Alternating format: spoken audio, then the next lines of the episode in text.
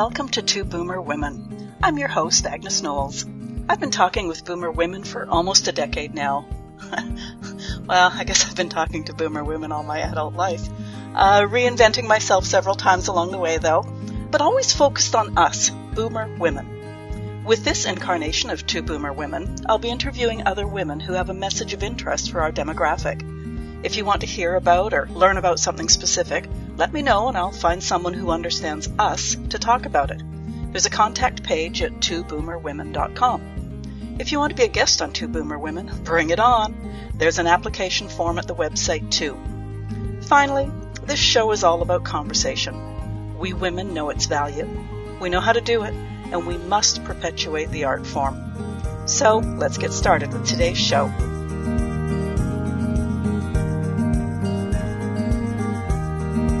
Welcome to the Two Boomer Women podcast. I'm your host, Agnes Knowles. Do you ever meet someone, and I use the word meet loosely in this day and age, maybe it's their website, maybe a YouTube video, and you wish you could meet them in real time and have their calm rub off on you? My guest this week has been practicing meditation and mindfulness for over 40 years. She views stress as like clouds in the sky. She explains, the sun of happiness is always shining deep within our own heart, but it can be eclipsed by the storm clouds of stress and distress which are so often assailing us from the world outside. Durga Matashodri, welcome to the Two Boomer Women podcast. When we were emailing, you told me my business is to raise the consciousness of the world, which basically translate as create more smiles and fewer tears. Now, that's lovely, especially when we consider the many issues in the news right now. More smiles is so needed. This has been a spiritual journey for you. Could you tell our listeners about your path? Yes, um, it's difficult to know where to start because it's such a fascinating story and it goes back a long way. It actually goes back to the end of the World War II. Both my parents were pacifists and they were individually keen to do something positive to make a difference to all the devastation that had been going on. And they met in Germany on the International Voluntary Service for Peace program, where they were working with displaced people from Poland who'd been, the borders had been redrawn. So we grew up in a, in a family, my, my mother's family were farmers and my dad worked for her father for a while and then got his own farm. So we grew up on a small family farm where you stepped out of the door into peace and beauty, unlike city kids. Of course, I never realized it was different.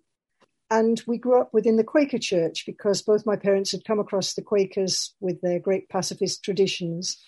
And um, we grew up, I guess, in a, in a, an unusual unusually conscious, unusually aware kind of family where it was quite international. We often had visitors from other places.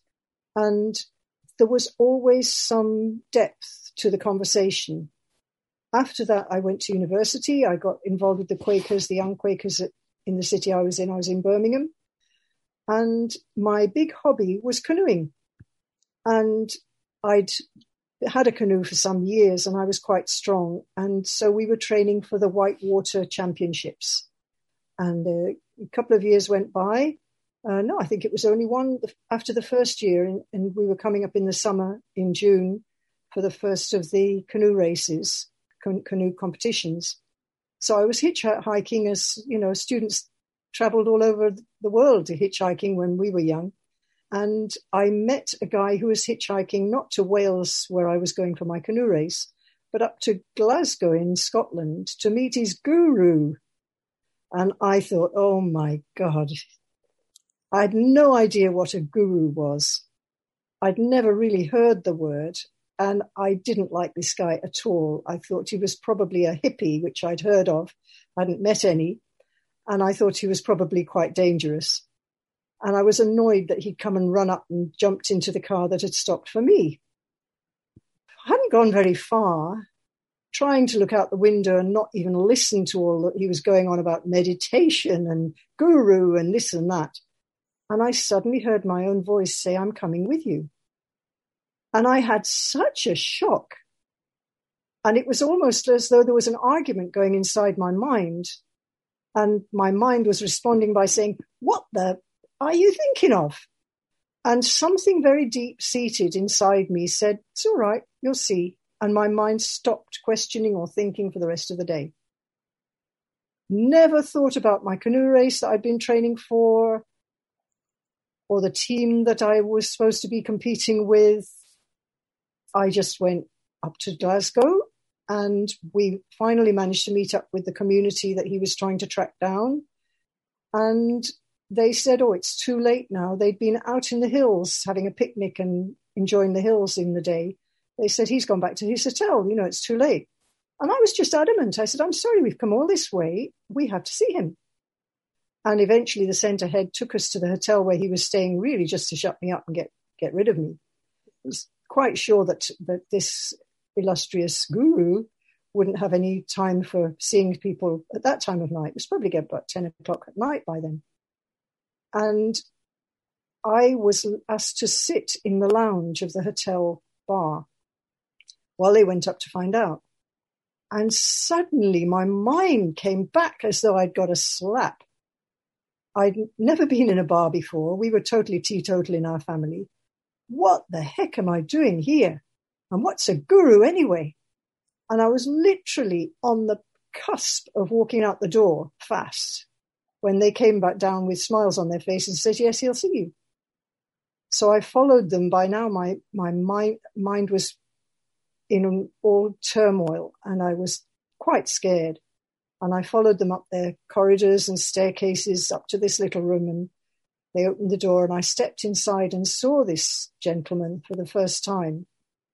And there was such a sense of recognition. Homecoming, peace, absolute joy. It was emotionally astonishing. And um, I kind of stood there feeling very, very shy and, and not knowing what to do with myself. And, and the guy said, you know, who was I? I said, I'm a Quaker from Birmingham and I just wanted to meet you.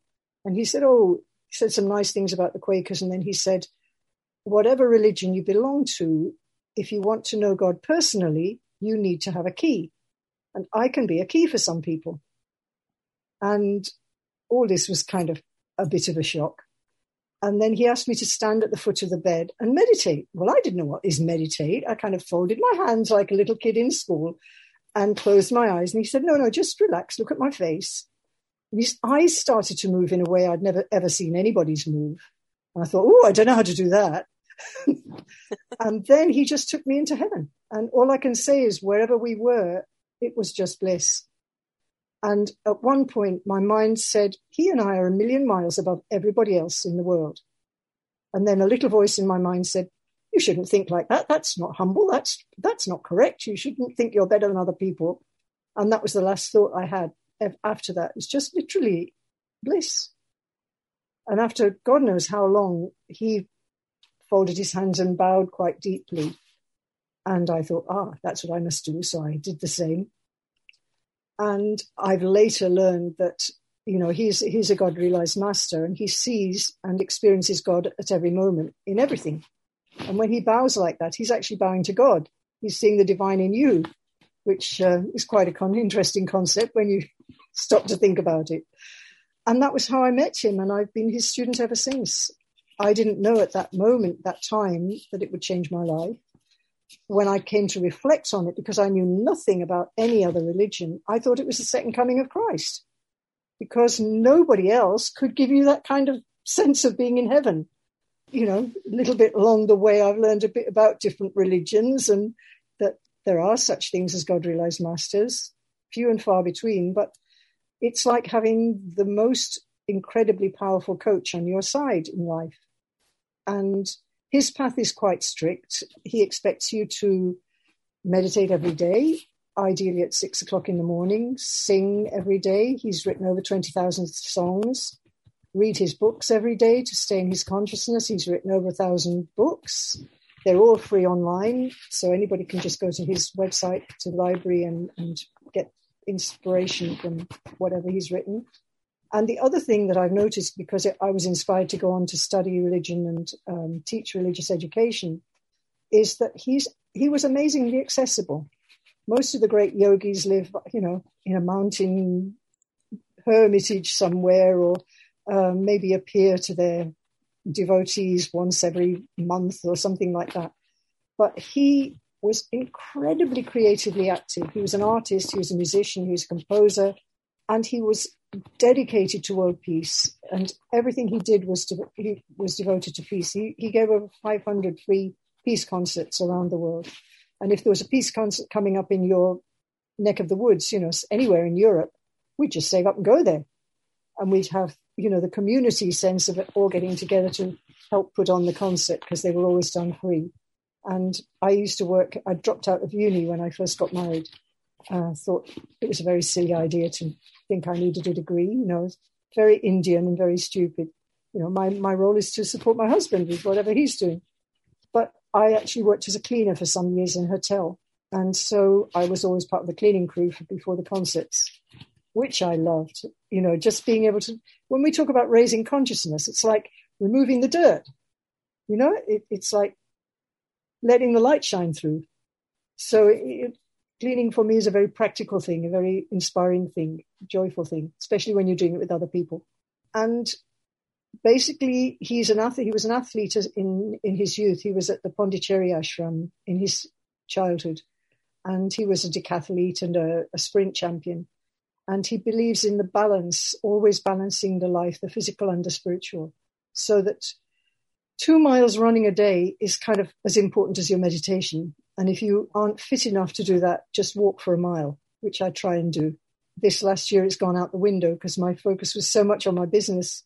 But I know it's important. And it's, it's a little bit like you were saying in the introduction about your choices. You know, if we know something's important, we can choose to do it. And I know that being fit is important. And I know that I've neglected it. So this year, I've started doing a thing called habit stacking, which is linking something you want to do more with something you do a lot.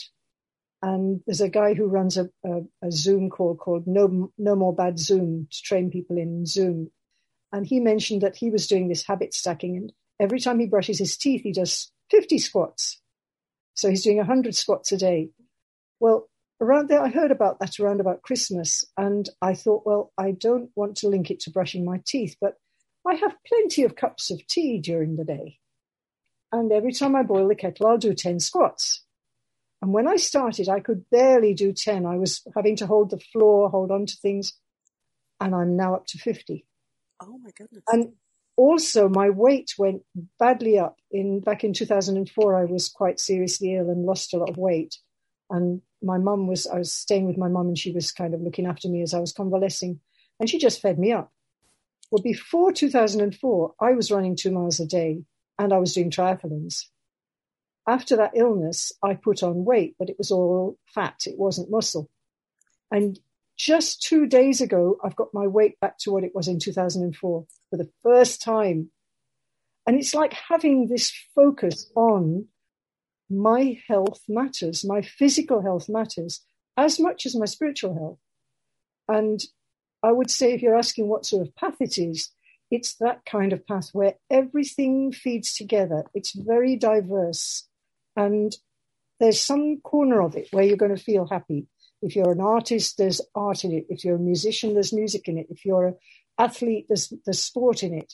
You know, and if you just like sitting quietly and having a smile on your face, that's okay as well. You know, the meditation's the kind of drumbeat at the heart of it because when you meditate, your mind is quiet and you just receive.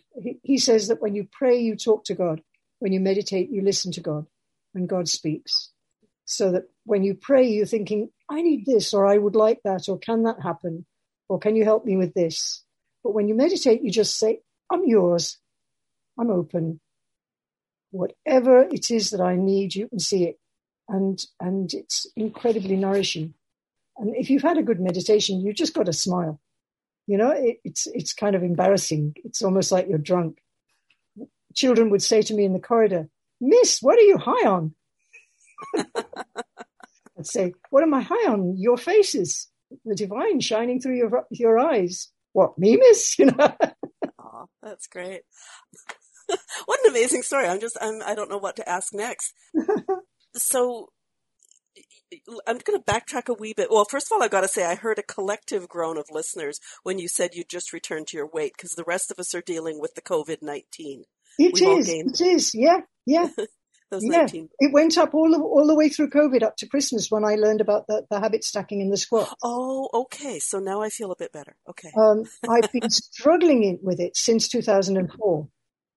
And I first of all was just trying to eat healthy and not have sugar and, you know, do all the things that you know don't help, like yeah. um, watch your portion sizes and uh, not eat late night and things like that. But it wasn't working. And then round about 2016, my son sent me a link to a program where somebody looked into different ways of dieting. And one of them was the five, two five, where two days a week you do a 16 hour fast. And a 16 hour fast is not difficult because you just stop eating around about seven o'clock at night and then you start eating next day at lunchtime. So I did the two five and my weight went back down below 11 stone, which was really scaring me to be that heavy. And it kind of got stuck round about 10 and a half, I suppose, between 10 and a half and 11 stone. I don't know if you know stones, but they're yeah, kind of 14 pound. You can work with them. But then it was just coasting. And then the beginning of this year, I just thought, I'm going to do this habit stacking. I must get my health back because when you're in your 60s, you can't mess about. If you don't focus and get your health back, it's not going to get back. So I had that kind of conscious choice and determination to get fit enough to do jogging again because I couldn't haven't been able to run for years now. And I used to be a you know I used to love running, and now I'll go for a walk and maybe do a few yards of jogging and that's enough. so I figured if I do the, the the squats, I'll get the muscles that I need for jogging back, and then I just figured my son's got a really, I'm staying with my son at the moment, and he's got a really good electronic scales. So the first thing in the morning, I go to the bathroom and then I stand on the scales just in bra and pants. And if my weight is higher than it was the day before, I think, when did I eat last night? And I count 16 hours and I do the 16 hour fast.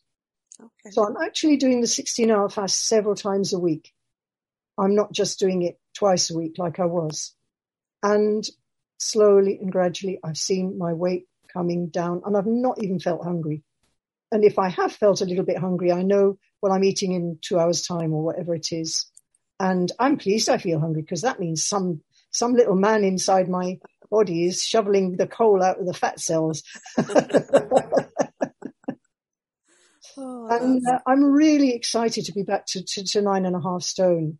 Today it was nine stone ten three, which is only a couple of pounds over. And so I'm doing it. I did a 16 hour today because it had gone up from yesterday. Uh, and it just, it, it's just so simple. And you don't have to have a special diet. You don't have to buy special food in, you know, I do keep away from sugar as much as I possibly can because I know it's actually harmful to you. I try and drink water, but I don't like water very much. It's very chemically in England. So I tend to put a bit of fruit juice in it just to make it taste nice. And I know that it's important to be hydrated. So I guess I'm working on kind of the, the 16 hour diet, the squats and exercise, at least one, one mile a, a day of exercise, and the hydration. And it's having an effect. Yay. we have to be our instrument of our own future and our own life. Our happiness is our business. It's not somebody else's business. We have to take it seriously because otherwise there's a very good chance we won't be happy.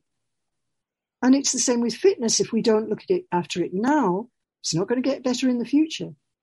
And my mum was a great example because she climbed Ben Nevis, which is the highest mountain in Britain, to celebrate being 80 years old.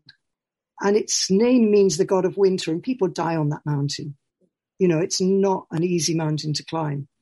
And I kind of think, I think I'm going to climb it when I'm 70 because I don't know if I'd manage when I'm 80. but, you know, it's like having, it's, it's, it comes down to attitude, a lot of it, you know, and if you can take mindfulness seriously, positivity seriously.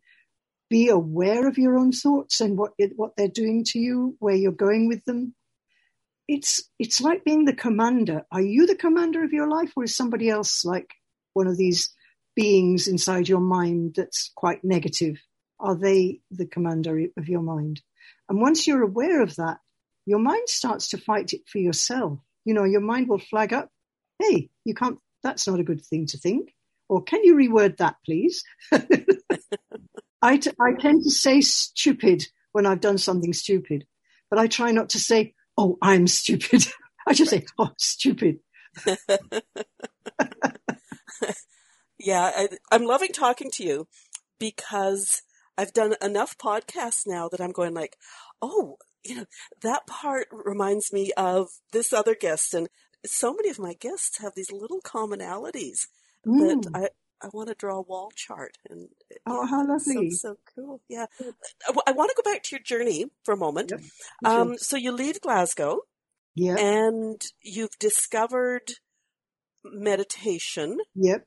Did it become naturally to you then, or did you follow up with training and I just, I mean, basically, we have group meditation every week. And if you're on our spiritual teacher's path, he expects you to go regularly. And I was living in Birmingham. The nearest centre was London. Unfortunately, as a student, we had a free afternoon on a Wednesday for, for our own study. So I just used to get the train up to, up to, to London. And oh, I could tell you so many funny stories. I'm, I, I get distracted by memories, but I had a lot of fear going to the London Centre because I didn't know what meditation was. And uh, when I got to the door, the only thing that I could think was they've got nice roses in the garden. I grew up on a farm with, you know, beautiful garden. My mum was a great gardener. And I liked the roses, so I felt a little less scared knocking on the door. And then these guys came to the door in basically cricket whites you know, I, am not used to seeing men wearing white. it's like, how peculiar. And welcomed me. They knew about me. You know, they'd heard about me and invited me. And they said, we leave our shoes here. And I was like, you what? Why should I take my shoes off? And I didn't. I was just rude. I didn't take them off. It's like, why should I take my shoes off? And we went in the kitchen and, and someone said, would you like a cup of tea? And I just traveled a long way from Birmingham. You know, I was tired. Oh, I'd love a cup of tea. They gave me this cup with green fluid in it. I had no connections with anything to do with the hippie world. A lot of the guys in there were, were ex-hippies. And I just thought it was drugs.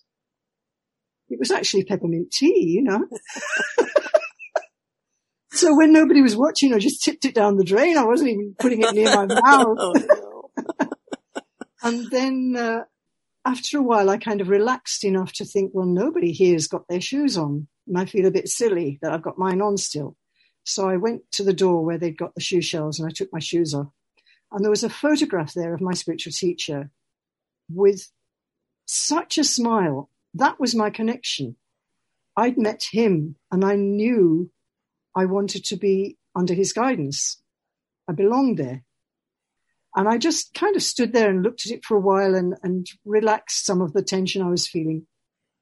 And then they invited me, this is right, we're going to meditate now, open the door to a large room with a deep blue carpet and no furniture. And I thought, a few cushions scattered around, you know, very strange smell.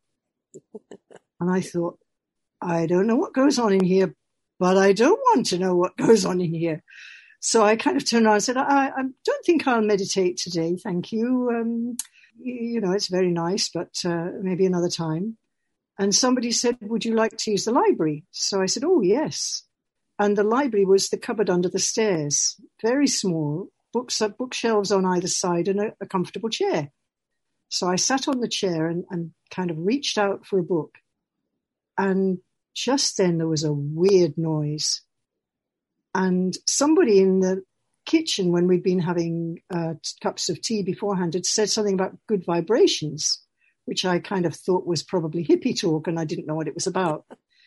But I thought, oh my God, that must be the vibrations, this weird noise. So I leapt off the chair like a, a, a scalded rabbit, ran for the door.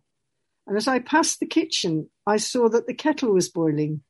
And it was one of these ones that sits on the hob and it goes, wow, wow, wow, wow, wow, wow. And I thought, if I'm scared of a kettle, I need to just go back to the reading room and calm down a bit. so I reached out for a book and opened it. And on the first page, it said something about people are different and paths are different, but the differences don't matter. We have to be true to our own soul or spirit and follow its guidance. And whatever way we love God is right for us.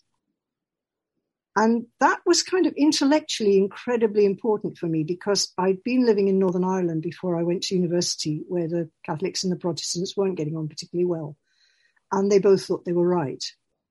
And there were hardly any Quakers. So I'd been going to lots of different churches and finding out about different denominations. And they all told you what they believed and what you had to believe. This is the creed, this is our belief. And the others are all wrong, of course.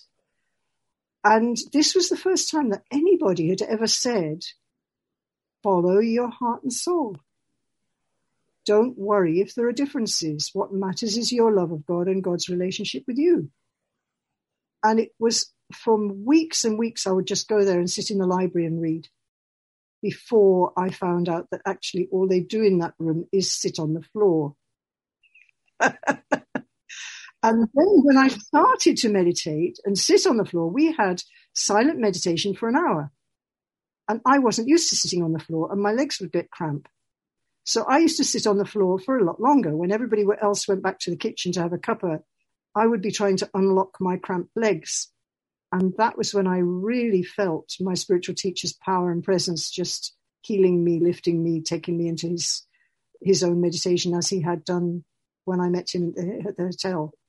And you kind of learn meditation from a master through your meditation because everybody's different and they've all got their own way, but he's got the capacity to actually be there and, and secretly, silently teach your soul how to do it. And basically, his teaching is first to concentrate. So you look at the petal of a flower or you look at the face of a spiritual master, anything that's got pure consciousness and people say, oh, you know, you're worshipping your man. You know, the guru is your your god. No, he's not. It's like you look at anything and it affects your consciousness, which is why advertisers use pretty women to try and sell cars. You know, that will make the man attract, feel attracted to, in by association, to the product. And you look at a, a uh, you want to raise your consciousness, you want to be in a spiritual consciousness.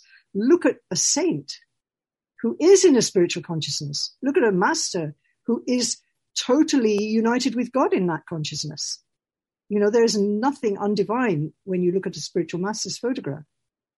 You know, where they're in deep meditation, you're sort of identifying with that and instinctively it's lifting your consciousness.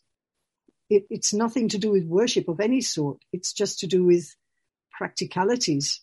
And obviously he's written and answered questions on everything under the sun. So you read his books and and a lot of things start to make sense. And there are a lot of exercises. I find that for me, the breathing exercises are very important. Um, they're not systematic pranayama, which is where you breathe with one nostril or a certain rhythm. But he recommends that you imagine, for example, that you're breathing God's breath. And God's breath is filling you and flowing through you, and almost like a blood transfusion when I do it it's washing away everything that's undivine. And as you exhale, you breathe out at God's feet. So all the rubbish and anything that was undivine comes out and just washes into the into the, the to the feet of God, and then you breathe in His breath, and you breathe out all your impurities, if you like.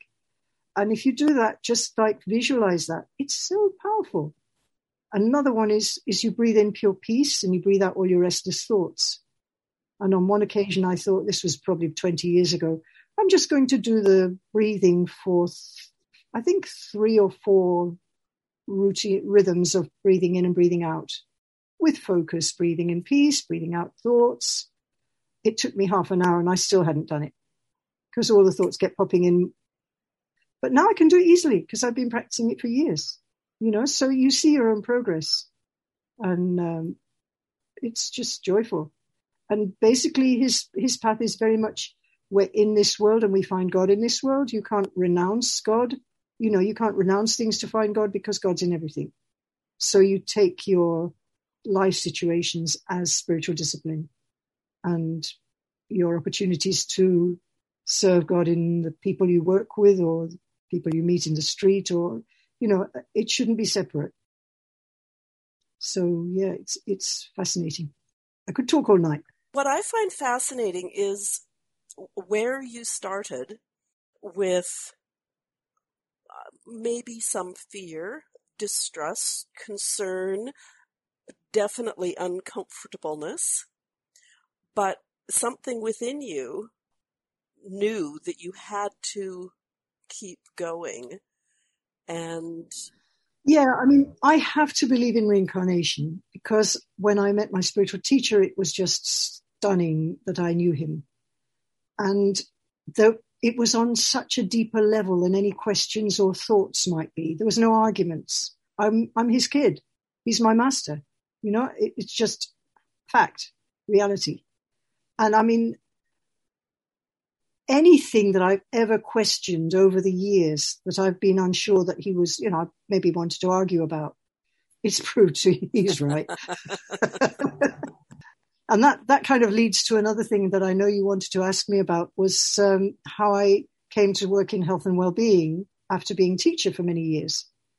And um, that came about because I was a head of department back in uh, 2004 eight, and our school had a rebuild and messed up the funds, got in trouble for money. So they decided to make one afternoon into enrichment where they could bring uh, hobbies and volunteers in to teach hobbies. But they took all the timetable from it from my subject. I was head of RE, religious education. So from going, going from extremely good results with all our exam classes, only because the kids loved it they were interested. We were excited about it. We conveyed that kind of enthusiasm and the, the wonder of it. You know, that why are we alive? Why is there a universe? You know, what do we mean by this concept of God? You know, what is a human being? What's it mean to be me? My experiences matter in this subject. My thoughts, my beliefs, my arguments matter. You don't only study other people's beliefs, you look at your own as well. And suddenly they stopped all our exam classes and we were reduced to once a fortnight, which is basically telling the children that this subject is not important and you don't have to bother with it. And my colleague and I resigned. I didn't have enough life experience or nous to realize that when you've resigned from a school, other schools are going to view you with a lot of suspicion. And I never got back into a proper job again teaching my beloved subject. I went through a period of intense depression and stress. I applied for over 200 jobs before I gave up and realized I'm not going to get one. And I had to go sideways into doing special needs work at college with learning support part time. So I lost hugely financially. I always joke we have a politician called, um, uh, I better not give his name, but he, he came in as the education secretary and he changed the way that schools are compared and uh, league tables judge them. And it didn't include our subject. So schools just dropped it. They stopped teaching exam because if kids volunteered to take our subject, they wouldn't be taking a subject which they would get credit for. And it was just incredibly frustrating. And I always joke that the only reason he's walking around still is because I'm a pacifist. but it forced me to look at stress and depression. And I kind of felt I'm studying them from the inside. And I also was aware of the amount of stress and depression that's in the world and how debilitating and disabling it is. There was a day when I went into my son's room, and he, his room was very much like a meditation room. He also practiced meditation, and, and it had a nice blue carpet, and you know, it's it's all very sweet and pure. And I was in there for some reason and I just went on my knees and I just said, What's the matter? Am I on the scrap heap now? Doesn't my experience count for anything? Have you got no more work for me? You know, I was just really upset about not being able to get work. And I didn't, I sometimes get immediate answers. I've, my spiritual teacher is quite capable of, you know, actually speaking aloud when you're in a difficult situation and need it. He didn't do that, but over the next few days, he started telling me things and I was arguing with him. And the first one was, you're very good at getting kids through the exams, but it's not helping you learn anything anymore. And I had a huge argument with that because I'm sure you appreciate yourself. You're never good enough. I wanted all my students to do well. I wanted to get on with all my students. I mean, the whole basis of spirituality is about love and self giving and feeling that sense of oneness and connection with everything and everybody. And there were some students I found it very difficult to. There were some who disliked me intensely. There were some who wouldn't cooperate. I wasn't happy at all to have situations where I had, I mean, my classroom was, was a happy place and we had a lot of fun in my lessons, but it wasn't with everybody. And I had a big argument with him that, you know, it wasn't true that I had nothing still to learn. And then a few weeks later, I had a very clear message, which was I came into the world to bring peace, not to add more stress. And I had a huge argument because I, you know, the kids love me. They come up at lunchtime. They stop me in the street. I don't give them stress. But one of the, in my program, there are one or two things that we have to do before we start the seven steps. And one of these is the three A's. And one of the A's is acceptance. You have to be able to look clearly at what's real and accept what's real. Because if you don't, it's like having the wrong diagnosis. You can't take the right medicine. And I wasn't accepting that I was adding to stress. I thought I was the bee's knees and everybody loved me, which was nearly true for the kids. But I had so many issues with senior management in many schools over the years, not just one. And I could realize that schools are stressful places. And if you work in a stressful place, you're contributing to the stress, however clever you are, however well you think you manage things. You know, I mean, there were, there were certain things schools have to these days have, they, they have what they call data driven learning. Well, I grew up in an era where we didn't bother with data. And I believe in enthusiasm learning. If the kids are enthusiastic, if they love my subject, they will work on it. I don't need to keep the data. The data shows itself in the exams. They've done well. You know, we were always in the top three for value added, which is, you know, how well your subject is teaching compared with what the school would have expected the kids to do. And for me, the idea of working out every term what level your children are working at in a subject like religious education is ridiculous. You can't measure it. It's not something that's quantifiable. And I used to say to the senior managers, I'm planting seeds. My job is to plant seeds. Whether they germinate and when they germinate is not my business. And of course, that didn't go down particularly well. Um, so I just used to fudge the records. You know, I wasn't wasting my time on creating something that isn't going to help my kids learn. You know, but as I say, I was probably a bit of a pain to senior management. I loved the kids. I loved my subject. They did well in it. But I had to realize, yeah, this is a stressful world. I am working in a stressful world. I'm part of that world. And if I'm really honest and accepting of reality, I can see that I actually cause stress. Not to the kids, but to the senior management. And it's not possible for me to teach my subject with integrity and not do that because we're on a different platform, different, different world. I'm an artist. I think it's a huge step, and I, I, I think I've never considered that if if you work in a stressful situation or there is stress in your world, that you're part of it. It was very hard for me to accept. Very hard. There were times when I actually cried. But what I did feel was the more I look at it, and because I was working in college with, with learning support and special needs, I could realize the importance of working in a field where you're reducing stress or learning about stress so that you can handle it better. And that was what I started to do as a coach. And once I retired, to build my program. And I started off doing it in workshops which were based around silk painting because I'm a silk paint artist. But there wasn't time in a three hour silk painting workshop to get to effectively help people deal with whatever stress they got.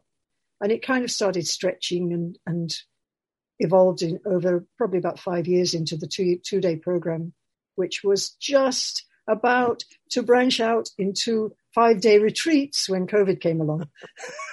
oh dear, yeah, the COVID story.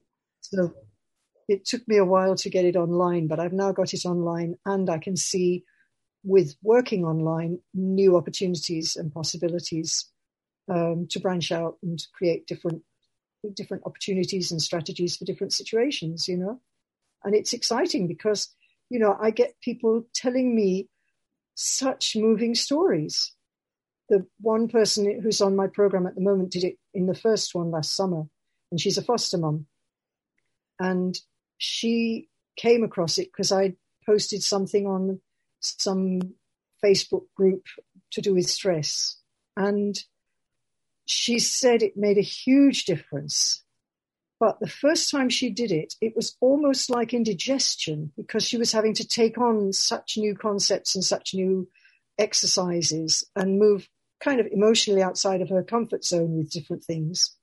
And now she's doing it the second time. She said it's embedding, it's settling, it's making more sense. She's using it with the children in her foster kids, and she's understanding her husband's situation better, which was causing a lot of stress, and she didn't know that she could cope with a year ago. Now she's got a more kind of understanding and compassionate attitude, and and isn't so.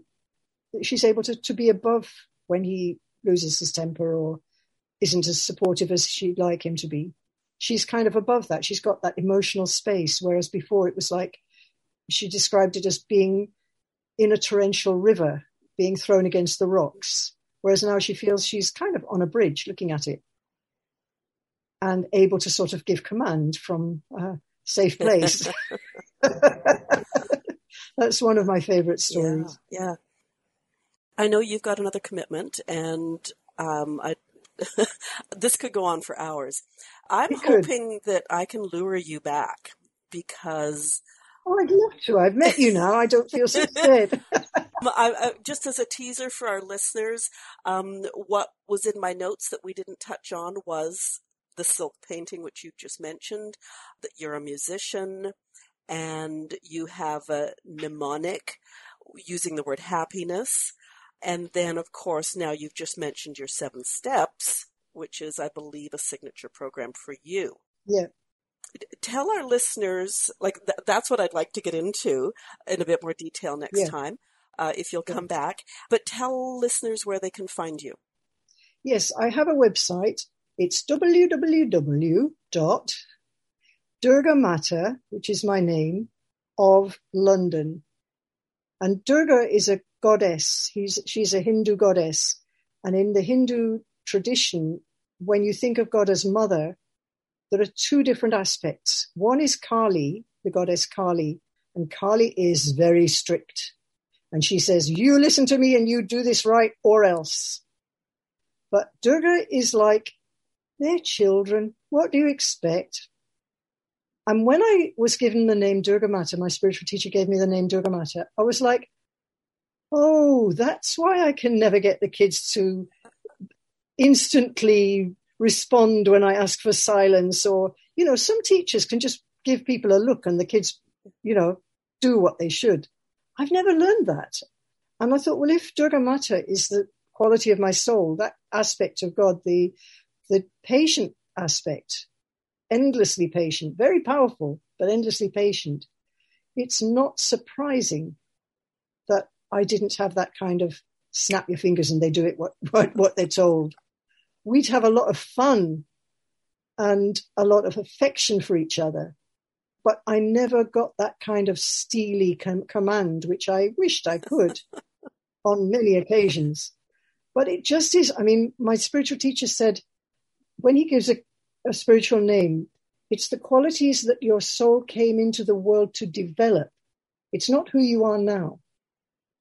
And for Durga Mata, it's power to fight for God's victory, weapons to defeat evil, and compassion to embrace the whole world. So, as one of my friends said, you've got to be busy. well, and I just want to say every time you open your mouth, there's another aspect of you that I'm going like, holy moly. when you write your biography or whatever we call it these days, I, I will buy the first copy. I, I just. um, well, I've written three books over the last year. And before that, I wrote a book which set out to be quite short and ended up of, a, of about a thousand pages. it's just so many things and so much that for me is interesting. And I need to get an editor because I can write more or less endlessly, but I can't structure it. I don't know. I don't have a logical cell in my brain. you know how people sort of plan a book and this chapter is going to be about this and then we'll do that. And my mine doesn't work like that. It's very, very annoying. oh my goodness. Well, so I'm looking for an editor at the moment. I'm going to put your links in the show notes. So that's good. Yeah. So it's the three W's then, durgamataroflondon.com. And there will be other links as well. But on that one, I'm putting a link where you can book a call with me because I do a lot of coaching and I find that the best way to, to find out what someone's wanting is just have a call. Um, so there's a, a, free hour call, which is not selling. Oh, yeah. It's strictly just to get to know you and whether I can help or not. I'll sign up. so I'll make sure that that's on my website and working because my first book is on my website, but it's not downloading as one of my very good friends, Agnes Knowles, let me know the other day. Yeah.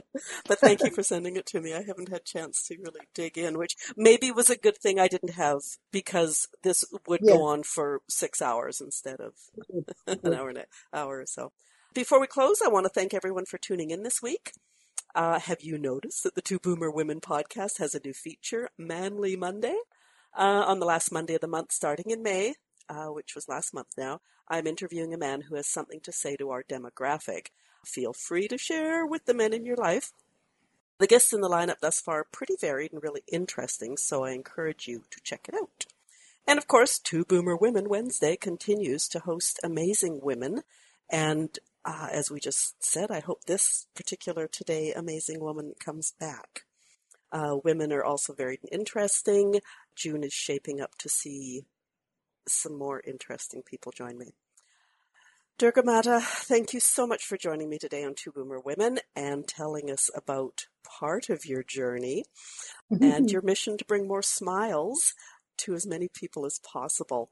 And I'll be quite happy if you do sign up the whole world. thank you very much. Thank you. Can I, off the record, can I ask you, can I play you out? Oh, sure. This is my pipe. I oh, play pipe lovely. and tape. Okay, no, this is all on the record.